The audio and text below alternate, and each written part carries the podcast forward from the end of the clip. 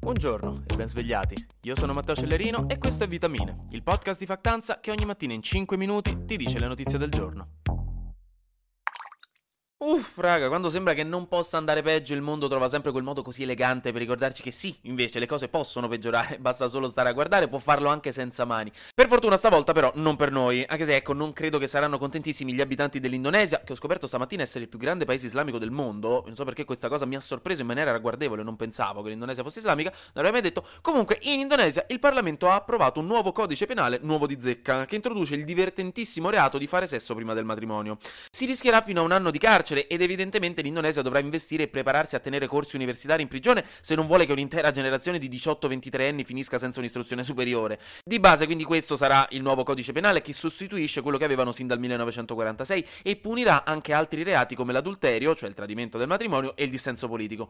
Poco a dirlo, non è un codice penale super popolare, specialmente per questa cosa del sesso prima del matrimonio, diciamoci la verità, e non a caso questo testo lo avevano provato a far approvare già nel 2019, ma c'erano state delle proteste enormi da parte di studenti e attivisti e il governo lì l'aveva ritirata. Stavolta invece ci sono riusciti, probabilmente perché nel frattempo i manifestanti erano troppo occupati a scuola. E se pensate di farvi un viaggetto a Bali quest'estate, occhio, io vi avviso perché queste leggi ovviamente varranno anche per i turisti, quindi che ne so, sposatevi a Las Vegas prima di andare se proprio dovete.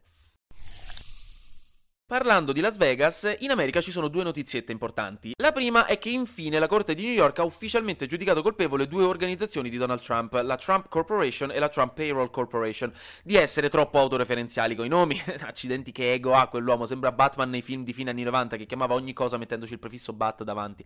Ovviamente scherzo, le due società sono state condannate per frode fiscale, con una multa possibile fino a 1,6 milioni di dollari. Donald Trump di suo non rischia nulla, in verità sono le sue società e chi le gestiva, però è di sicuro un colpo molto molto grosso alla sua reputazione. Mentre dall'altra parte sono finalmente finite le midterms americane, le elezioni di metà mandato, che lo so che sembra una cosa di un secolo fa, come corre il tempo quando ci si diverte, ma era rimasta ancora in ballo la Georgia, non so se vi ricordate, il cui posto per il Senato era finito al ballottaggio e alla fine anche questo seggio l'hanno vinto i democratici con Raphael Warnock ed è una vittoria molto importante perché in questo modo, appunto, i Dems hanno confermato la loro maggioranza solida al Senato, 51 posti contro i 49 dei repubblicani e così confermano anche l'ottima performance storica a queste elezioni di metà mandato. Flash News.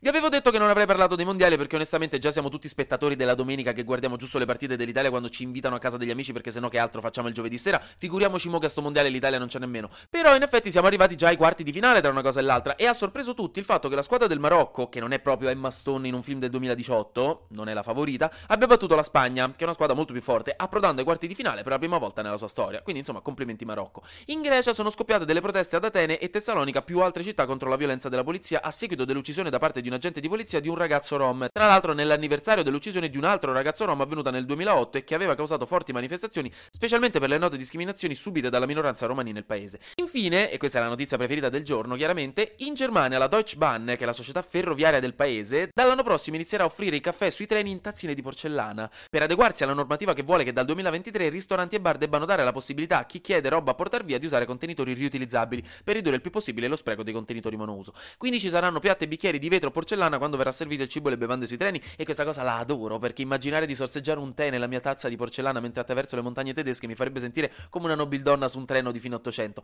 Manca soltanto un assassinio inspiegato ed ecco che diventa l'Orient Express. Notiziona tech poi per voi fan sfegatati dei prodotti Apple che vi scontrate ogni giorno con la tragica qualità delle vostre capacità manuali finendo inesorabilmente per far cadere molte più volte di quanto consigliato il vostro iPhone per terra che ovviamente come una fetta di pane con la Nutella sopra cadrà sempre dal verso sbagliato devastando lo schermo. O magari siete ormai degli esperti nel chiudere i vostri Mac con qualcosa di duro e appuntito sulla tastiera per ritrovarvi anche qui con uno schermo al plasma psichedelico in cui si vede solo metà delle cose che fate.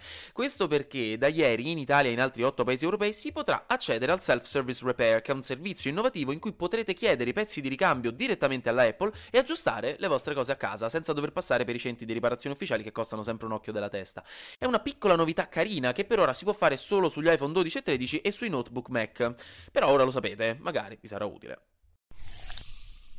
Finiamo con la guerra, e stavolta ve l'ho tenuta per ultima, così magari intanto che è arrivata la fine di vitamine siete già arrivati in università e sta cominciando la lezione, quindi non avete tempo di ascoltare. Questo perché ci tengo alla vostra salute mentale, non serve ringraziarmi. Per tutti gli altri che stanno ancora facendo colazione, mi dispiace, vi tocca pure oggi.